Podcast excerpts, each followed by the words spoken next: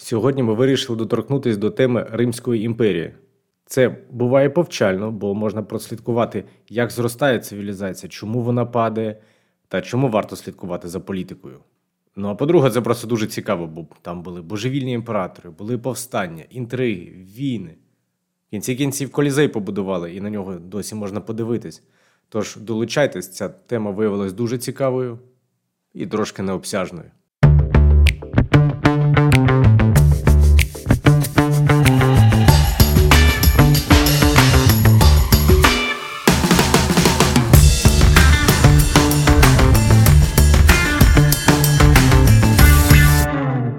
Привіт, Вань. Привіт, Ілья. Як твої справи? Як підготовка? Як тема? Справа нічогенько, тільки я замахався. Підготувався, не дуже. Я добре підготувався, скажу чесно, хоча тема дуже цікава. І, в принципі, завжди цікавило щось про римлян. Бо вони класні і багато чого дали нашій цивілізації, я вважаю. Під час того, як я готувався, я сподівався, що ти ліпше підготуєшся, ніж я, щоб перекрити мої гепи. Але, виходить, що вдвох будемо бекати. Побекаємо. Як завжди. Все стандартно так. Я додам ще своїх улюблених. Звісно, куди без них. Перш ніж ми почнемо, вже традиційно ми заохочуємо кожного нашого слухача, а також не слухача, усіх донатити на користь ЗСУ, допомагайте Збройним силам України. Допомагаючи грошима, ви допомагаєте звільнювати наші території. Це правильно, бо ми хочемо дуже сильно повернути наші території. У мене, до речі, кілька друзів вже сказали, що задонатили десь в гривнях по 500 000. І я думаю, оце солідно. Це через наш подкаст? Звісно. Почули те, що ми заохочуємо, і такі, треба. Але так. Чомусь мені здається, що ці люди не слухали наш подкаст. Ні, один слухав раз чи двоє, а може і всі, не знаю. Вау. Тоді дякую тобі, незнайомець. Що тоді? Давай починати. З чого хотів би почати? Що більш за все тебе зацікавило? Мабуть, мені було цікаво, як Римська імперія скотилась від республіки до диктатури. Угу. І, в принципі, там такий цікавий довгий процес. На мій смак і на смак деяких людей, яких я дивився, вона не витримала масштабування. Тобто раніше, коли це була, умовно, невеличка територія або навіть селище, могли вийти люди і за щось проголосувати. Але потім, коли вона розрослась, ти не міг поїхати з якогось там умовного свого Провансу, 2 тижні їхати, щоб проголосувати або витувати якийсь закон. Це ж оксиморон майже. У них не було голосування на місцях? У них було, але поступово все так виродилось, що в Сенат вже попадали люди тільки за народженням. Навіть коли це вже стало майже диктатурою, бо навіть там, до речі, у військові часи з'являлися люди, які мали певну владу, майже як царі, і їх навіть називали так диктатор. Тобто навіть то слово звідти пішло. Угу. І він мав владу, але йому влади давали, наприклад, на 1 рік. І після того року комісія якась переглядала, чи не зловживав він владою, чи не зарвався він, як то кажуть. І він навіть міг бути перевибраним, але не раніше, ніж через 5 років. Цікава у них політична система, тобто доволі розгалужена і продумана. Можна я одразу поточнення? Тобто ти кажеш про період вже Римської імперії, правильно? Так. Для розуміння нашим слухачам хотілося б зазначити невеличку хронологію. Тобто спочатку було Римське царство, це 8 сторіччя до нашої ери, 5 сторіччя до нашої ери. Потім була Римська республіка, 509-27 роки до нашої ери. Потім Римська імперія, 27 до нашої ери, 395 нашої ери. І Римська імперія потім, в принципі, почала розвалюватись. Ось на цьому етапі вона розвалилась на Західну Римську імперію і Східну Римську імперію. Західна Римська імперія проіснувала з 395 по 476, а Східна Римська імперія з 395 по 1453. І Ваня зараз каже про період Римської імперії, тобто це етапи, коли від демократії Римська республіка почала переходити, мабуть, от до диктатури та автократії. Ну так, хоча вона ж і не називалась там диктатурою та автократією, вони наче це трошки приховували на папері, як тут. Так якщо навіть був диктатор, як ти кажеш, які приховання? Ні, це просто, наприклад, це у військові часи назначали якогось диктатора, щоб він міг швидко вирішувати якісь питання. Це така особова должність у військовий час. А військові часи там були майже постійно. І потім, я не пам'ятаю, хто провів реформу військову. Тобто це вже була професіональна армія, куди йшли на багато років служити, і більше влади перейшло до полководців. І вже політична картина трохи змінилася. Якраз тоді і Цезар був, і оскільки він був полководцем, в нього була вірна армія і легіони, які там Галію захопили. То вже силою, як то кажуть, отримували трон, і вже про демократію, умовно, там не було і мови. Тобто вже люди силою захоплювали іноді трон. Ну, і це троном не називалось. Чому ти не кажеш тоді, що це автократія була? Чому не автократія? Ну, вони ж республікою називались. По факту, після смерті Цезара республіка обернулася вже на імперію. Так, це, здається, там вже був Октавіан, правильно? Був Цезар. Потім, після заколоту, Цезара вбили. З'явився Октавіан, це син Цезара, котрого він всиновив. І помічник Цезара, ще Август, здається, якщо я не помиляюсь. Був ще третій чувак, але ми його поки що опустимо. Ну, тобто ці два чувака, Октавіан та...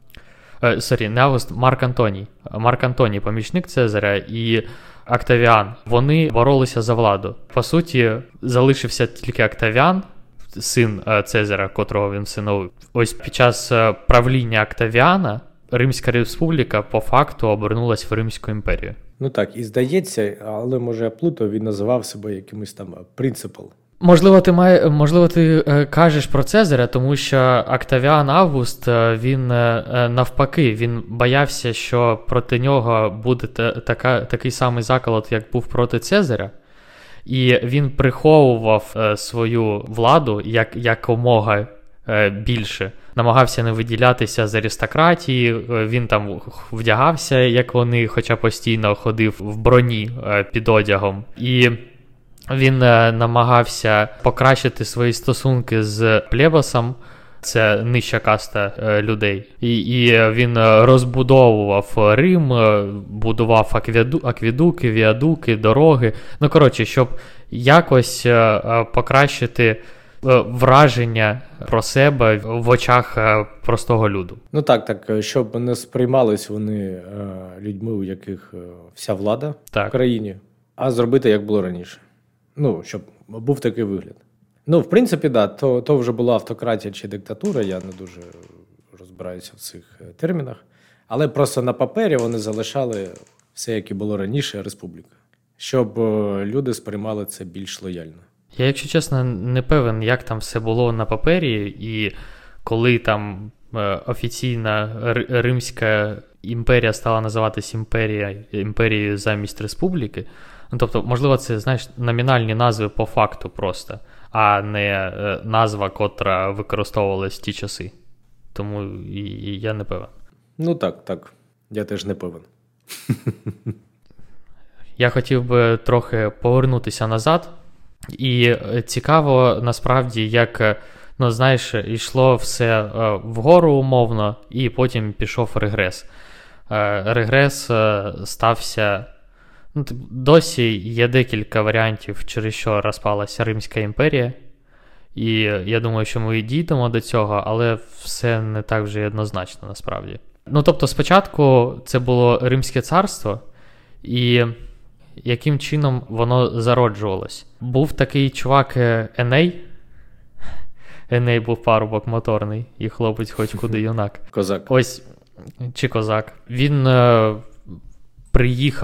приплив до Риму, і ходять чутки, ну, тобто це все на рівні легенд. І ходять чутки, що що Рим був названий на честь жінки, троянської жінки, котра запропонувала припинити плавання і зупинитись ось там в цьому місті, куди вони припливли. Жінку цю звали Ромою. І існують ось якраз версії, що на честь цієї жінки, котра запропонувала зупинитись, і був названий Рим. Рим, згідно з тих самих відомостей, він був здавна заселеним і приваблював іноземців. І першими колоністами Італії стали стародавні греки. І ходять чутки, що в їхньому числі також знамениті герої, типу Геракла. І от після падіння Трої до узбережжя Італії пристали кораблі троянських утікачів на чолі з героєм Енеєм. Там був цар, він один з місцевих царів, звали його Латин, і він дуже привітно зустрів цих чуваків, котрі подорожували, і навіть видав Енею, за Енея свою доньку Лавінію. Після цього останні царі приходили до влади там в результаті змов і вбивств своїх посередників. І останнім царем був Тарквіній Гордий. Він був дуже тиранічним чуваком, і його самі ж римляни й вигнали. І от після саме цієї тиранії почала покращуватися ситуація. Тобто розпалося умовно Римське царство і заснувалася Римська республіка. Це було в 509 році до нашої ери. Цікаво, що республіка означає «рес публіка», це загальна справа. Тобто та справа, в котрій беруть участь там всі умовно. І саме от цей перехід від тиранії до демократії, можна так сказати, і спонукав до того, що на одне місце обиралось дві людини, два консулата. На одне місце прям? Так, на одне місце. Там влада була розділена між двома особами, котрі займали посаду. І ось ці особи, як ти до цього казав, вони обиралися щорічно. Ці особи, вони називалися преторами, ну а потім вже консулами їх називали. Угу. Були далі ще магістрати. Магістрати – це державна посада. Чим далі, там магістратів ставало більше. Тим самим влада розподілялась між більшою кількістю людей. Найголовнішою владою в Римській республіці вважався народ, тому що в Сенат обирались люди. Спочатку ці люди були тільки патриціями. Патриції – це от, умовно аристократія була. Місцеві. Ну, місцеві аристократи, так. А потім верхушка плебеїв. Тобто плебеї – це або плебси – це простолюдини. І якщо простолюдин, він досяг якихось там значних,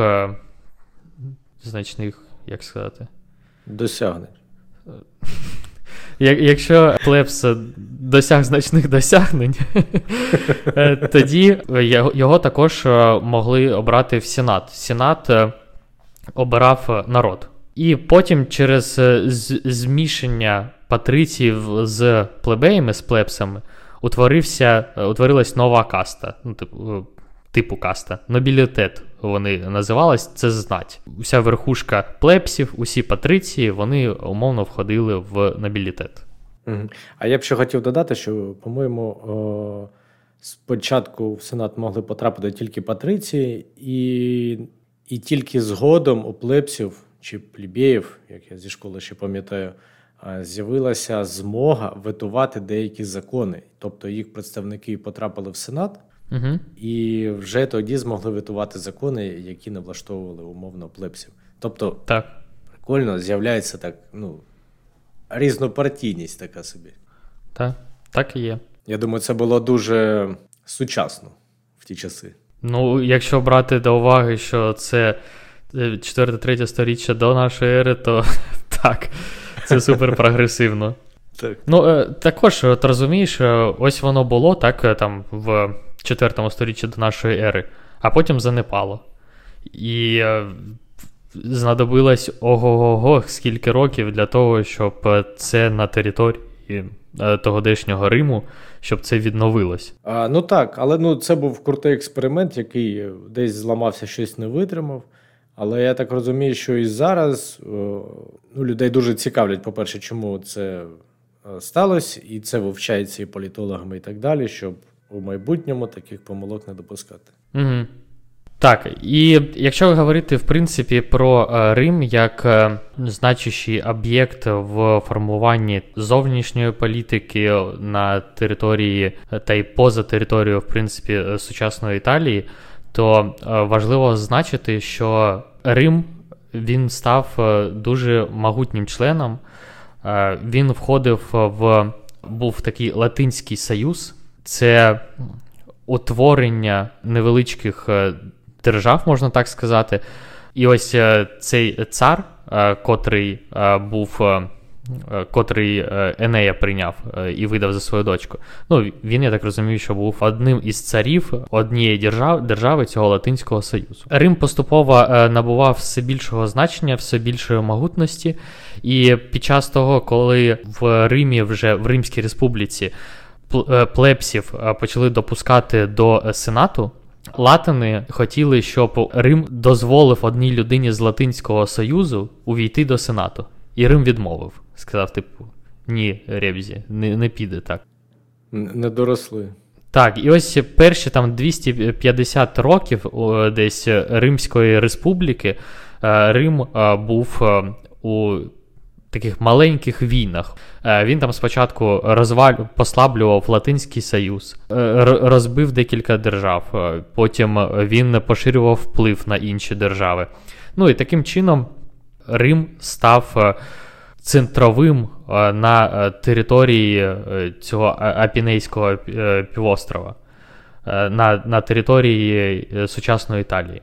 Після цього, як ми вже знаємо, провідна роль в управлінні держави належить Сенату. Сенат, він віддав державним майном, фінансами, зовнішньою політикою, військовими справами, питаннями релігії, культури. І він також слідкував за внутрішньою безпекою. І важливо, що всі державні посади, ось ці магістрати, про котрі я казав, вони були неоплачуваними. Ось це прикольно, я про це не знав раніше. Це вони були аристократами, в них було хазяйство, їм і так вистачало? Так, у тебе є бабки, а ти працюєш на користь державі, просто тому, що ти можеш, у тебе є час, а не за гроші. І формально за найвищий орган влади вважалось народне зібрання, де проходили вибори, приймались закони або відсікались якісь закони і так далі. Після підкорення Апенінського півострова римляни зіткнулися з однією з найбільших держав на той час Західного Середземномор'я, це Карфагеном. Карфаген, якщо казати в сучасних кордонах, то більша частина Карфагену була територією сучасного Тунісу. Так, Туніс, Марокко в тих краях у Африці. А Марокко також так зачіпало? Здається. Ага, можливо. Ось, і ці війни Риму, Римської республіки з Карфагеном, вони називаються пунічними війнами. Їх було 3. Хочеш додати що-небудь? Я хотів додати взагалі стосовно війн, оскільки війна – це була чи не головна справа римлян, і завдяки війнам вони розширювалися і створювали величезну імперію.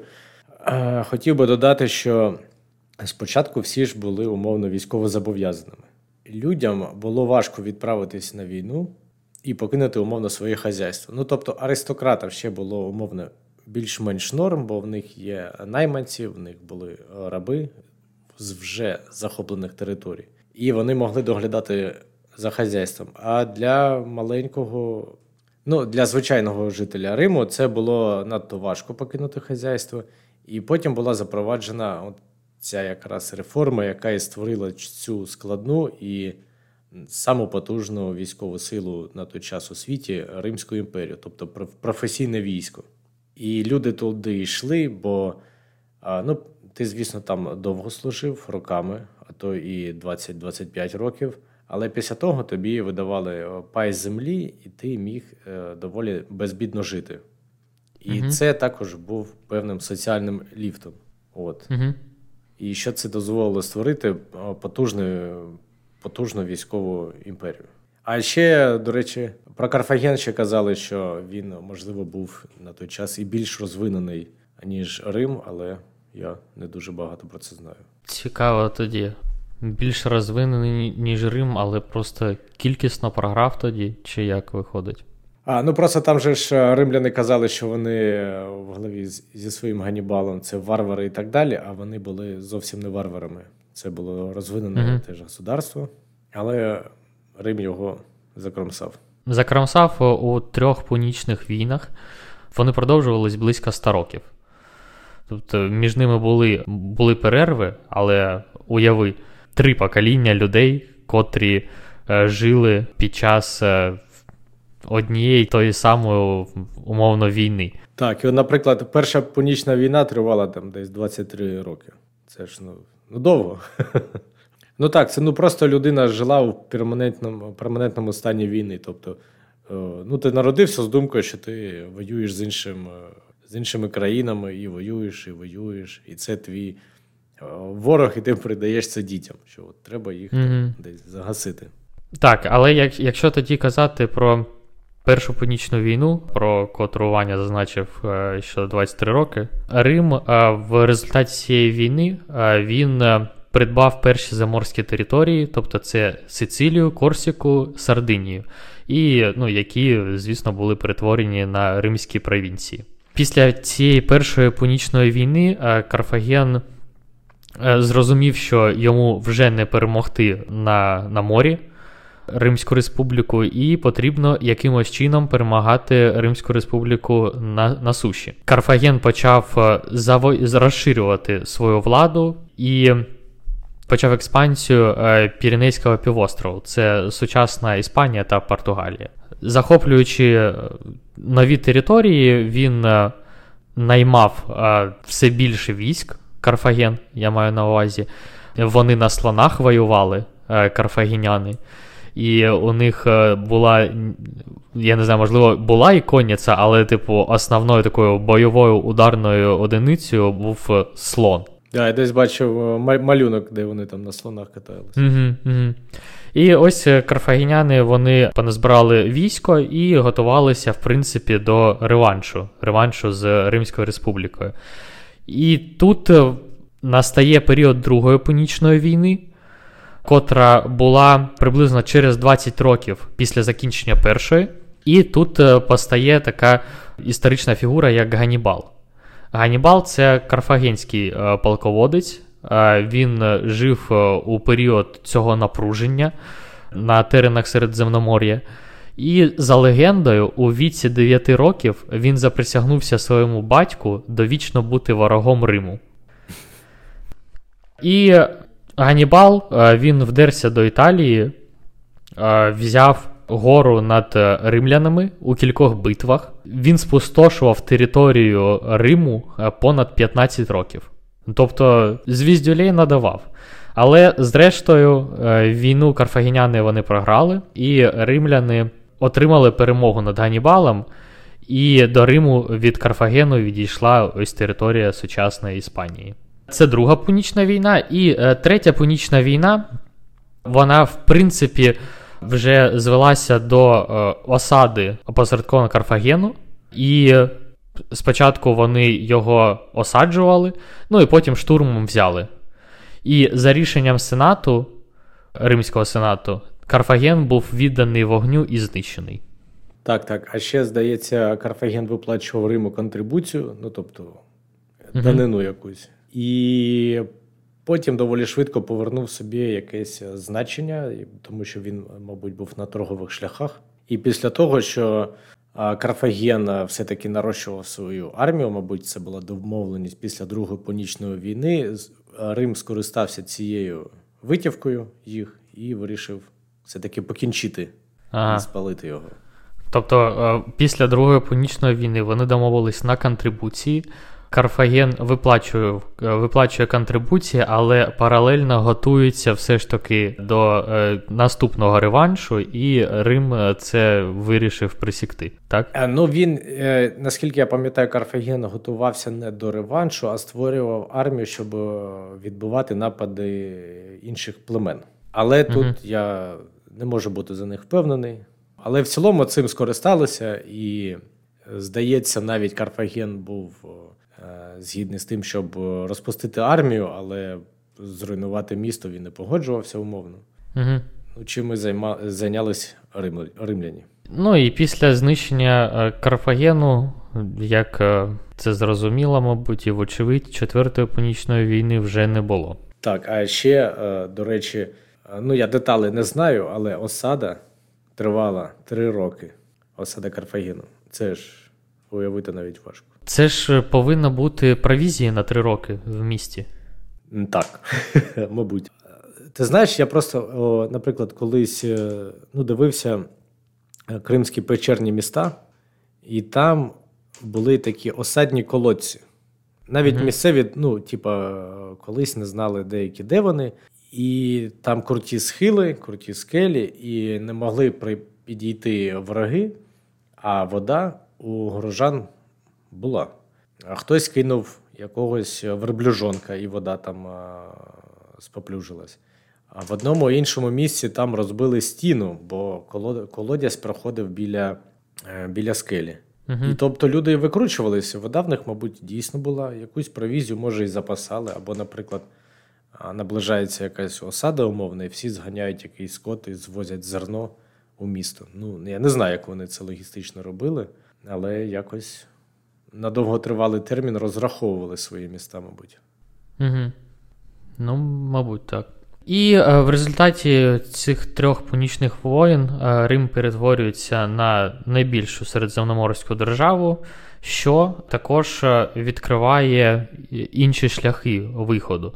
Тобто відкривається східна, тобто грецька половина Середземного моря, де їм вже належить сучасний остров Корфу, і міста на східному березі Адріатики. Таким чином, Рим все більше, тобто вже у нього є східна територія, умовно, до океану від Іспанії, і він розповсюджується до Адріатики, далі йде на Балканський півострів і далі йде до Малої Азії. Там у них сирійські війни були, вони не такі довготривалі були, як пунічні, але завдяки цим сирійським війнам Рим закріплює початок свого впливу в Малій Азії. Ну і це вже величезна держава. Кремезна, потужна і дуже, дуже, дуже сильна. Так, і виглядала вона наче навколо Середземного моря. Так. Повністю його охоплювала. Так, але не все так гладко. Останнє сторіччя існування Римської республіки, воно дуже насичено на події.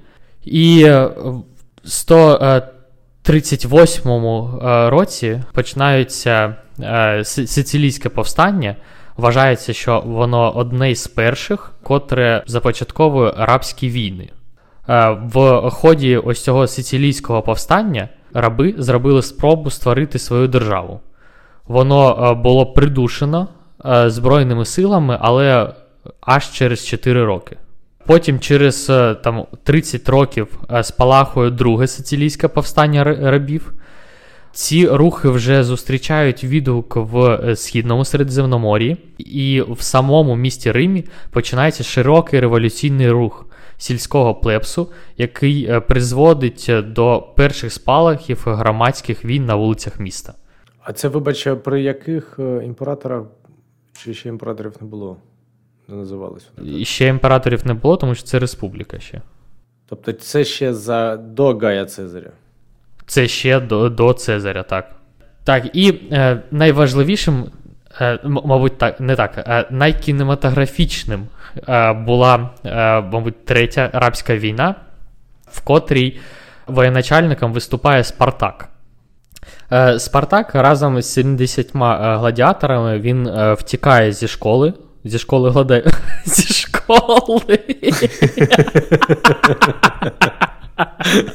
Це другий клас, ще третій. Десь четвертий. Він не перескакував тоді ще. Тоді вчилися 5 поспіль.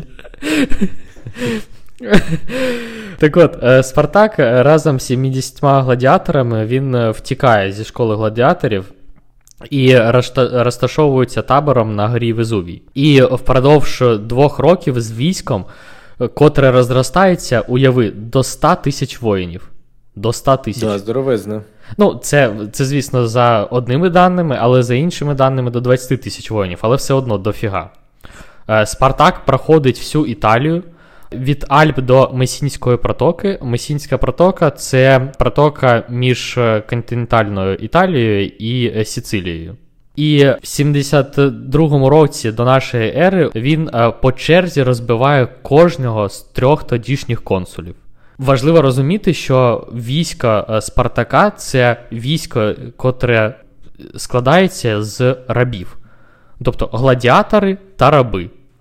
І, звісно, там гладіатори – це навчені чуваки, але решта – просто люди, котрі без військових навичків. І вони отак от беруть, клацають одного за одним полководців римських. Відчайдуха, бо їм нема було що втрачати. Їм уже або виграти, або все. Зрештою, Спартака загнали в глухий кут, і чувак один, котрого звали Марк Ліциній Крас, розбиває його війська. За легендою, Спартак загинув з мечем в руках, як справжній воїн, але спершу він вбив свого коня, щоб унеможливити відступ взагалі з поля бою. Он який. Третя арабська війна, котру очолював Спартак, у них не було ніякого плану, у них не було жодної політики, вони не висували жодних умов, у них не було за мету там зруйнувати рабство як інститут. Без мети і такий результат ніякий. Тобто просто всіх їх перебили по черзі, і Спартак вмер. Але опір вони давали просто величезний, звісно. Мабуть, до речі, про це повстання рабів чули всі, і навіть багато фільмів знімали. Це було дуже гучно, настільки, що навіть зараз всі про це чули.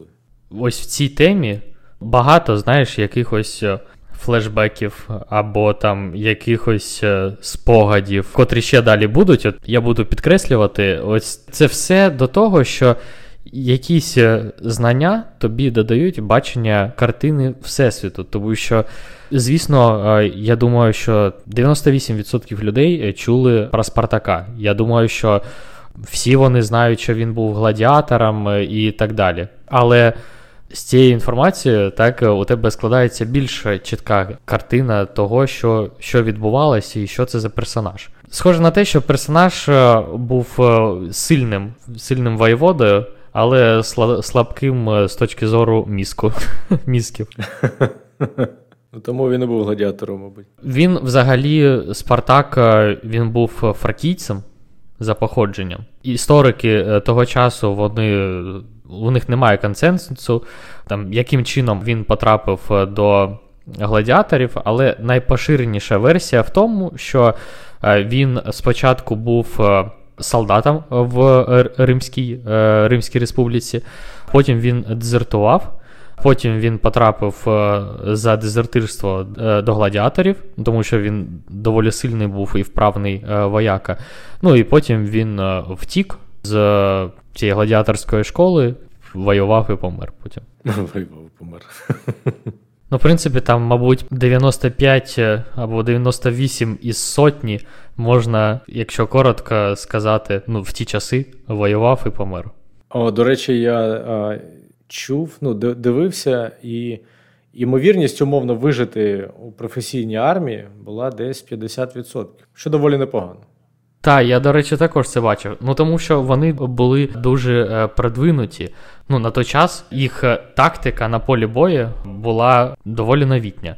Вони вибудовували колони, не колони, а прямокутники умовно такі.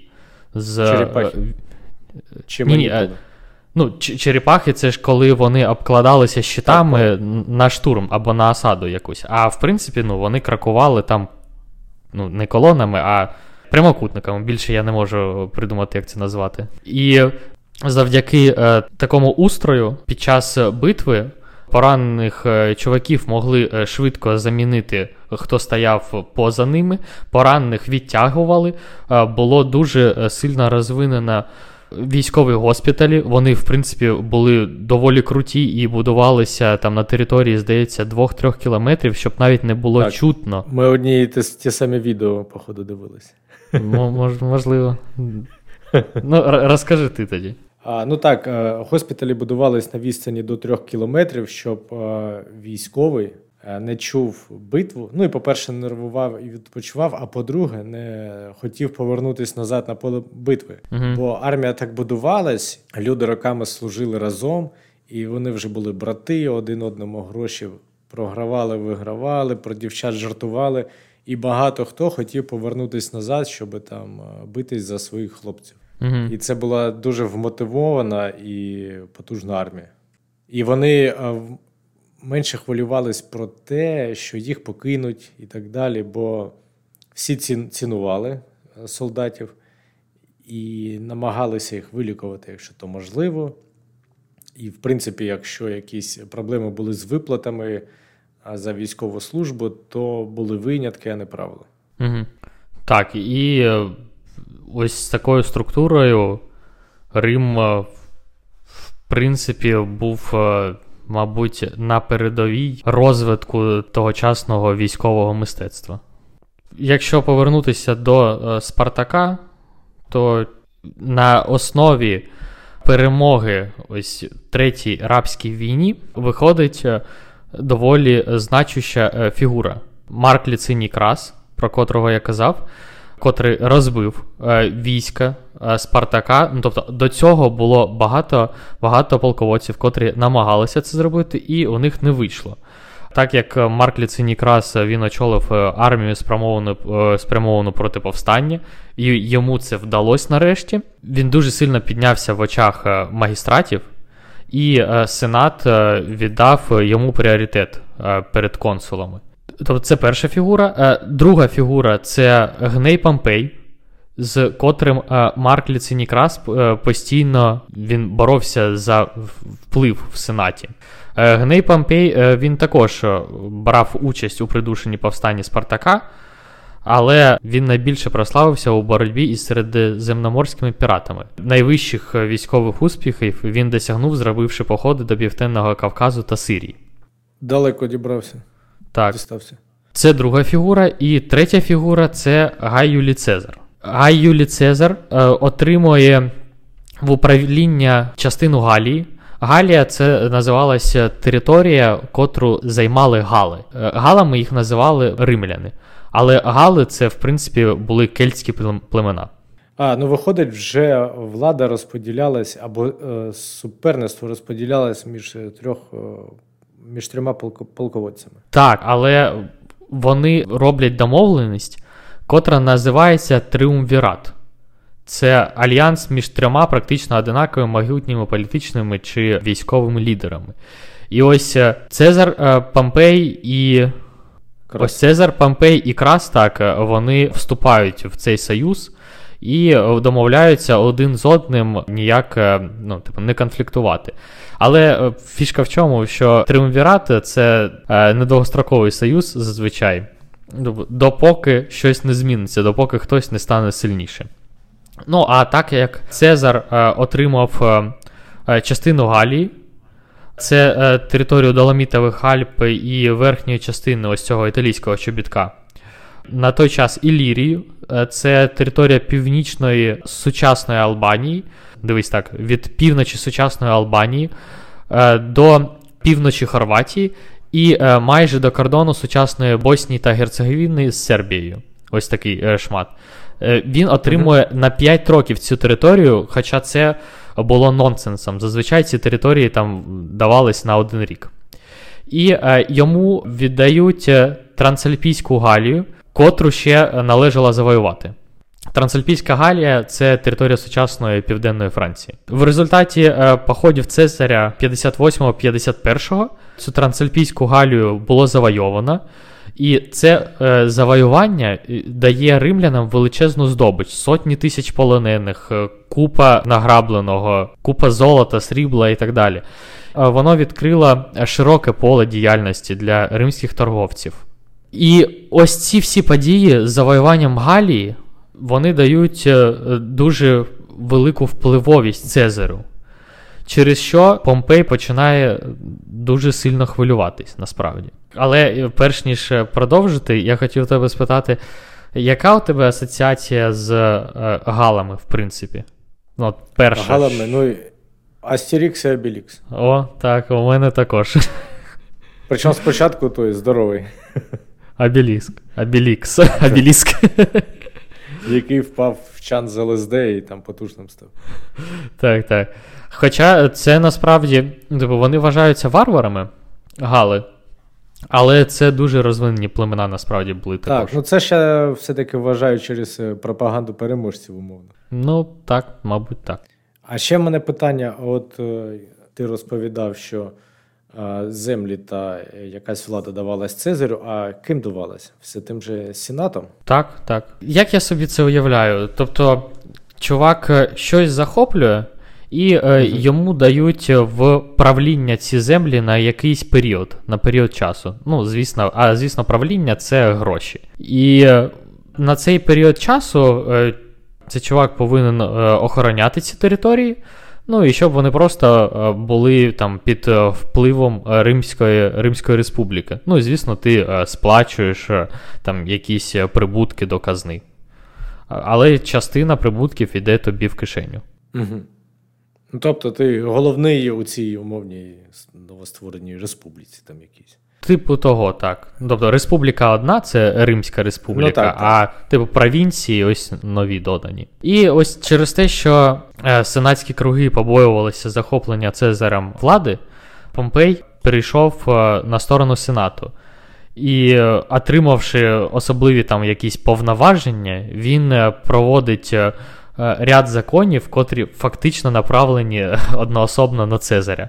І Цезаря ставлять перед вибором або розпустити військо, або з'явитися в Рим.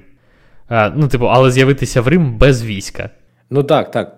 Тобто йому або розпустити військо і залишитись у себе, або військо залишити там, де він був, і самому явитись в Рим. Його ставлять перед фактом, що чувак, підкорись, тебе будуть судити, прийди неозброєний і піддайся владі сенату. Цезар вагався, що з цим робити, але не дуже-то він пішов на цю поступку. Ну так, він зробив по-третьому. По-своєму, ага. Ось через те, як він зробив, звідси і йде крилатий вираз «перейти Рубікон», тому що Цезар, коли заходив в Рим, він перейшов річку Рубікон, котра, по суті, була кордоном, і опинився на землях Риму. Ну, і, відповідно, це було порушенням закону і означало початок війни. Ну, а зараз перейти Рубікон, він означає зробити необоротний крок. Там, наважити... Ну, так, перейти межу. Так, перейти межу, так. Перейти точку неповернення, умовно, якусь. І, в принципі, Цезар розбиває армію Помпея, але самому Помпею вдається втекти до Єгипту. І він, Помпей, втікаючи до Єгипту, він сподівається, що йому нададуть притулок, тогодішній цар Єгипту Птолемей XII, але на той час цар Єгипту вже помер. І за його трон сперечалися син і дочка, це Птолемей XIII та Клеопатра. Щоб не сваритися з Цезарем, Птолемей XIII наказує вбити Помпея, і Цезар, прибувши з військом до Єгипту, коли він, ну, слідом за Помпеєм, за котрим він гнався, він втрутився в боротьбу за трон, і втрутився він на боці Клеопатри. І під час ось цієї війни Птолемей XIII, він помирає, а Клеопатру проголошують царицею Єгипту. Да, ну це виходить такий потужний політичний діяч, окрім того, що він військовий. І дуже так складно все робив. Так, але тоді в Римській республіці, в принципі, військовий високого статутку – це еквівалентно політичному діячу. Тому що військо, воно було підпорядковано якомусь полководцю, і вони, наскільки я розумію, були доволі віддані якомусь конкретному чуваку. Віддані і лояльні. І Цезар проводить в Олександрії кілька місяців, і згодом йому доводиться вирушити до Сирії. Там загрожували римським володінням в Азії, і він, відпочивши трохи в Олександрії, їде до Сирії, і у дивовижно короткий строк, 40 днів, він перемагає і надсилає звіт Сенату в 3 словах. «Вені віді вічі». Прийшов, побачив, переміг. І фактично в цей етап народовладдю стає кінець. З цього моменту починаються часи одноособних диктаторів. Тобто це десь 49-45 роки до нашої ери. Тому що, повернувшись до Риму, Цезар відсвятковує всі свої тріумфи – гальський, єгипетський, азійський. І тим самим він проводить ряд реформ. Основні реформи, котрі були направлені на те, щоб Цезар залишався диктатором, щоб у нього було якомога більше прав, щоб він займав якомога більше магістратів і так далі. Там ще була війна в Іспанії, в сучасній Іспанії, між синами Помпея і Цезарем. Але Цезар їх розкрамсав. Одного він вбив, а другий втік. Ну і він втік і там зник з обрію історичних подій на деякий час. Але важливо, що після цього у руках Цезара величезна влада, він займає посаду там народного трибуна, консула, цензора, претора. Ну, коротше, це все, що повинні були займати різні люди, іноді і декілька людей на одній посаді. Зараз ця вся влада у Цезара. Угу. Ну, тобто, за таких умов народні збори, вони втрачають якийсь сенс. Вони все одно збирались для якогось замилення глаз, але по факту сенсу в цьому ніякого не було. Ну так, і все це призвело до його славетної смерті Цезаря. І читав, що це об'єднало людей дуже різних, і у кожного була своя мотивація. А комусь не подобалось, що Рим переходить до диктатури. Когось смішили почесті, ну комусь не подобалось, що для Цезаря там дуже багато почесті, когось це дратувало, а когось смішило. Не зрозуміло, скільки було заговорщиків, іноді кажуть про 60 осіб, іноді про 20, а хтось додає, що 60, ну то, мабуть, люди вже після того, як все закінчилось, додались умовно до того заднім числом. Угу. Здається, було 60 наче заколотників, так, але наскільки я пам'ятаю, там в нього було 23 рани, і вони домовились, що кожний внесе свій внесок в те, що, щоб вбити Цезара. І ось всі, хто був на Сенаті, коли Цезара зарізали, кожен встромив ніж в нього. Так, так, і там вони якось так хитро зробили, що один з них, з заколотників, попросив помилувати якогось його рідного, і інші до нього підсунулися, наче підтримати. І в той час той хлопець накинувся на Цезаря з кинджалом, але тільки поранив його. Ну, Інші доробили цю справу, добили. Так, це був Касій, так. Касій, він там не наніс йому смертельної рани, але... майбутнє 22 удари зробили свою справу. Ну, і він там спочатку пручався, але потім, коли побачив, що бруд також його ріже, він, типу, такий, і ти, бруд, з ними, і все. Після цього він перестав пручатися і прийняв свою долю. Йому стало сумно, да? Так, так. Ну, блін, він довіряв цьому чуваку дуже, і він думав, що він йому відданий, а не тут-то було. зарвався. Так, ну і ось так помирає Цезар. І після смерті Цезаря Сенат залишає без змін усі його розпорядження. Просто тупо всі. Бо вони відповідали інтересам аристократії. Ну так, типу, під шумок вони... Так, так. Але Цезар, він намагався якось задобрити плебс міський. У нього це відчасті вдалося, і тому плебеї, приваблені милостями Цезаря, вони розгнівано шукали заколотників, яким, до речі, довелося тікати з Риму. І у цей час великого впливу набуває помічник Цезаря, це Марк Антоній, котрий стає консулом. І зовсім невчасно для самого цього Марка Антонія в Римі з'являється Гай Октавіан, юнак із патриціїв, якого Цезар усиновив кілька років тому. Ну так, і він, здається, дуже довго був у владі. Потім так. Октавіан, він мав право на свою частку спадщини Цезаря, але Антоній не дуже зважав на нього, бо сам майже все вже загарбав. Спалахнула між ними сварка, але необхідність здолати убивць Цезаря змусила їх триматися разом. І до них доєднується Марк Емілій Лепіт.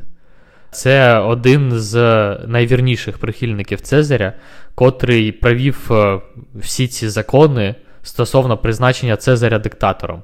Він їх проводив під час того, як Цезар був у роз'їздах. І ось ці три чуваки утворюють другий тріумвірат. Після смерті Цезаря на протязі наступного року всі заколотники вмирають. Або там в війнах в якихось їх розбивають, або вони там десь втикають, їх знаходять. Ну, коротше, вони розібралися з цими заколотниками. Навіть там з'явився другий син Помпея, котрий втік після битви з Цезарем, пам'ятаєш? Угу. Котрий залишився живим. І він переховувався у піратів після поразки. І зібрав сили на Сицилії, там була значна армія. Він прагнув здобути владу над країнами Середземномор'я, але у нього нічого не вийшло. Секст Помпей, він також зазнає поразки, втікає до Малої Азії, але там його знаходять і вбивають. І от після того, як вони розібралися з усіма заколотниками, з усіма проблемами, тріумвірат розпадається. Марка Емілія Лепіда, цього чувака, котрий найвірніший прихильник Цезаря, його усувають від влади. Октавіан та Антоній, вони поділяють римську державу між собою. Октавіан бере правління в західній провінції, а Антоній бере правління у східній території. Тим самим дружуючись з Клеопатрою і облаштовуючись в Єгипті. Але кожен із них бажав того, щоб бути єдиним правителем. І між ними, звичайно ж, розпочинається війна. Октавіан завдає поразки Антонію і Клеопатрі, і наступного року Октавіан висаджується в Єгипті. Антоній намагається зібрати більше війська для того, щоб якось протистояти Октавіану, але йому військо вже не довіряє і просто переходить на бік Октавіана. Ого, сила перемагає. Так, і отак от Антоній і Клеопатра, вони вчиняють самогубство, і таким чином Єгипет перетворюється на римську провінцію. Тим самим Октавіан стає цілковитим володарем величезної держави, яка охоплює своїм кордоном всі берега Середземномор'я. І, звісно, на цьому етапі ось вже республіканському ладу покладений край. І настають часи імперії. Так, влада кінцево зібралась в одних руках, і це вже точно не республіка. Так, і Римська імперія починає своє існування з 27-го року до нашої ери. Ну і проіснувала вона до 395 року нашої ери. Октавіан, перебуваючи при владі, він побоюється, що з ним станеться те саме, що було з Цезарем. Ну, як ми, в принципі, вже казали, він намагається не виділятися особливо, він намагається не виділятися одягом з аристократії, але завжди носить броню під одягом. Тим самим, щоб дати можливість заробляти плебсу, Октавіан, за прикладом Цезаря, він розпочинає по всій Італії будівництво шляхів, акведуків. Рим прикрашається новими храмами, базиліками, цирками, що важливо, і він перетворюється на справжню столицю Великої імперії. Чому цирками важливо? Тому що я нагадаю про гладіаторів, котрим потрібно буде десь виступати, і це важлива початкова точка. Я не скажу, що там до цього не було гладіаторів, але розростання цієї гладіаторської культури, вона доволі важлива. В принципі, гладіаторські бої, вони почались в 3-2 сторіччі до нашої ери, але те, що ось розбудовувалася інфраструктура до цього, він вніс немалий вклад в це все. Ну і, коротше, як завжди буває, диктатор, тиран та автократ, котрий стає у влади один, він руйнує і отрує усе навколо. Невдовзі основою економіки Римської імперії стає рабська праця. Угу. Ну, тобто, не скажу, що її до цього не було, але, типу, основну увагу забирає розвиток рабської праці, можна так сказати, у всіх послідовників Октавіана, і в Римській державі розпочинається глибокий занепад. Остаточно загальмовується розвиток техніки, господарства. Раби не можуть забезпечити подальшого зростання продуктивності праці, а всі чуваки, котрі могли це забезпечити, вони вже збідніли. Я не дуже зрозумів, чи це пов'язано з цим фактором, або просто, що вже не було, умовно, таких потужних розширень території, і, може, з цим пов'язано умовний занепад. Да, можливо, але... Ти ж розумієш, що коли при владі одна людина, це монополія на державному рівні. Монополія на державному рівні що означає? Це означає, що розглядаються інтереси тільки однієї сторони.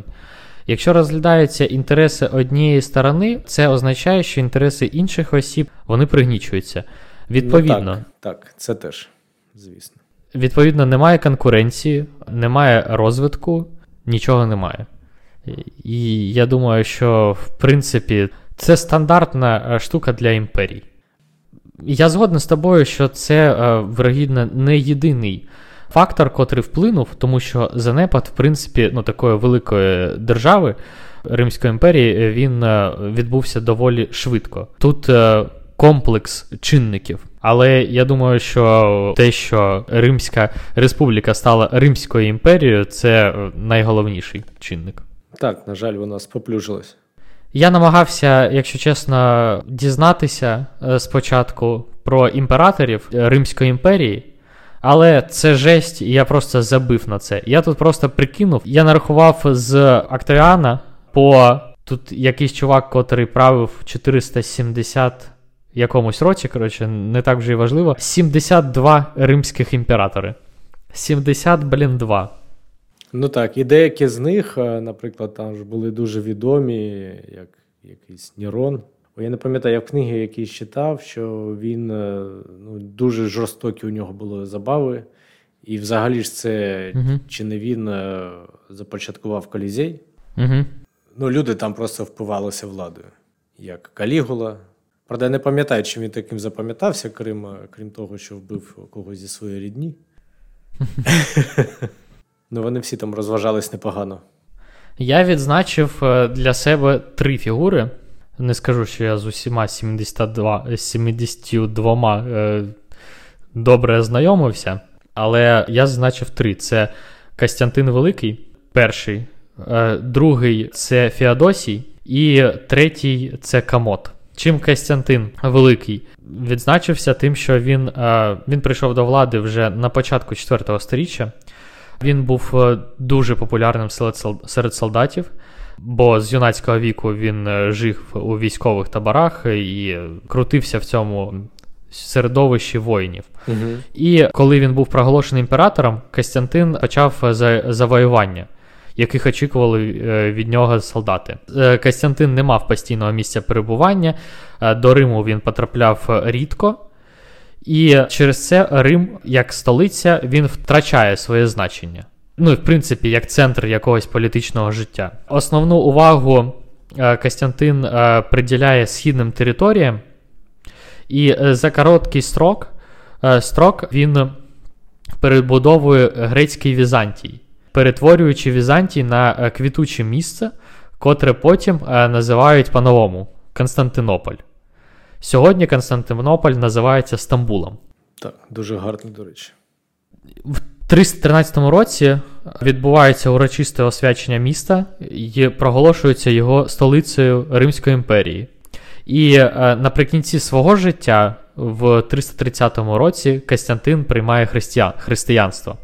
Це також важливий момент у всій історії, у світовій. Тому що до цього Римська імперія, вони в принципі були язичницькі. Звісно, що народжується Христос, там він починає проповідувати, і всі релігійні течії християнські, вони зароджуються.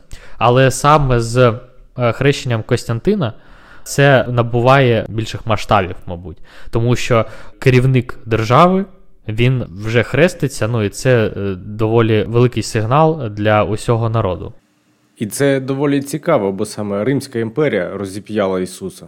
Там знову ці міжособні війни. Ну так.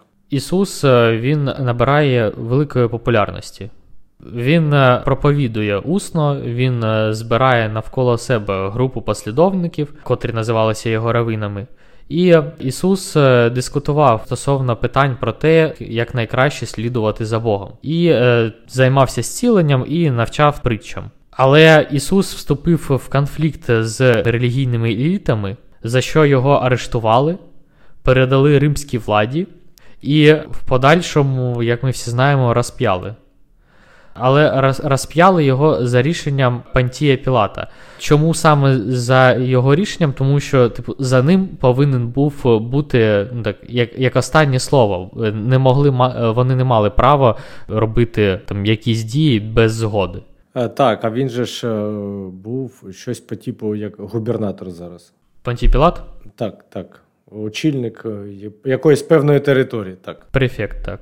Ісус, він переховувався під час того, як його почали розшукувати. Ну, і як ми всі знаємо, що Іуда за 30 срібняків зрадив і видав його місцезнаходження. І ось Понтій Пілат, він не хотів страчувати Ісуса, але маси були незадоволені, і вони погрожували тому, що вони напишуть до Сенату, і Понтія Пілата усунуть від влади. Ну, тобто, спочатку відбулося бічування Ісуса, і він звернувся до оточуючих. Там якось було, що подивіться на цього чоловіка, чи невже вам недостатньо, чи щось таке. Старші священники продовжили його шантажувати доносом в Рим, і тоді Пілат, він віддав Ісуса на розп'яття. Так, і ось після Костянтина, це Феодосій. Феодосій вже остаточно вкорінює християнство, він починає впроваджувати більш суворі закони проти язичництва, він забороняє обряди язичницькі, жертвоприношення забороняє. І деякі науковці вважають, що саме через це і розпадається Римська імперія. Я не знаю, чи читав ти чи ні Макіавеллі, і я колись читав його книжку «Государь» називається. І ось він розповідає про те, як завойовувались території, як там государі втримували владу. Так антиправилом, що ніколи не потрібно робити, це забороняти релігію якоїсь маси населення. Угу. Ну, типу, а язичництво – це була релігія для деяких територій Римської імперії. Ну так, виглядає, що не можна йти дуже сильно проти волі народу. Так і є, стопудово. Так, то логічно. Макіавеллі розказує про те, що завойовані території можна зробити лояльними. Коротше, якщо коротко, це суперскладно. І якщо пройти ось цей період нестабільності, коли завойовані території, ну, плюс-мінус стабілізуються, то розшатувати ніколи не можна. Ніколи. Ну, а забороною язичництва Феодосій, в принципі, він, ну, і всіми рулами він розшатував капець як.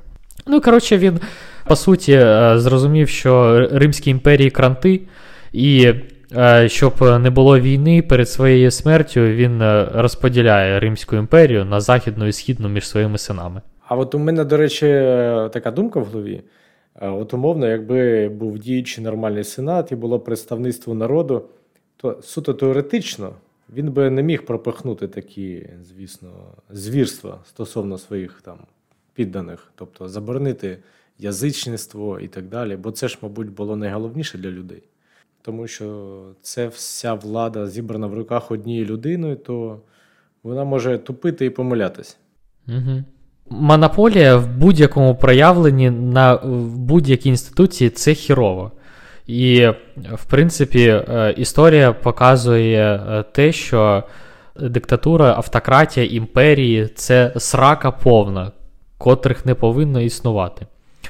Ну і Феодосій, як я сказав, ось в 395 році він розподіляє умовно Римську імперію, після чого Римська імперія вже, в принципі, не може називатись, мабуть, Римською. Тому що там є Західна Римська імперія, є Східна Римська імперія. Східна Римська імперія доволі довго ще прожила, але Західна Римська імперія під навалами варварів, під час великого переселення народів, готи, вестготи, гути, гуни, вони осаджають кордони Західної Римської імперії. Візантія на той час також просідає, Східну Римську імперію осаджують. Ну і доходить все, в принципі, до того, що на початку 5-го сторіччя напади варварів переростають у навалу, ну і яку просто вже не можна спинити. І на території кількох відвойованих провінцій вожді ось цих племен утворюють вже варварські королівства, котрі фактично стають незалежними. І тут важливо зазначити про чувака Атілу. Атіла – це гун, він полководець гунів, і він доволі сильно дошкуляє цій римській частині імперії. Хоча там вони якимось чином від нього відбиваються, останні десятиліття держава перебуває там в повному занепаді. І дійшло насправді до того, що Східно-Західна Римські імперії, вони відкуповуються від цих племен, намагаються іноді відкуповуватися від варварів, щоб просто на них не нападали. Так, все пішло у зворотньому шляху. Так, імперія колапсувала, як і повинна бути з будь-якою імперією. Сподіваюся. Це два імператори. Якщо ти пам'ятаєш, я казав про третього, про Комода. І чому я його зазначив? Тому що я думаю, що всі дивилися фільм «Гладіатор». І він там був антагоністом. І це чувак, котрий дуже любив гладіаторські бої. Він такий випендрежник був, що капець. Він навіть будував статую себе в образі Геракла. Непогано. Він дуже любив гладіаторські бої.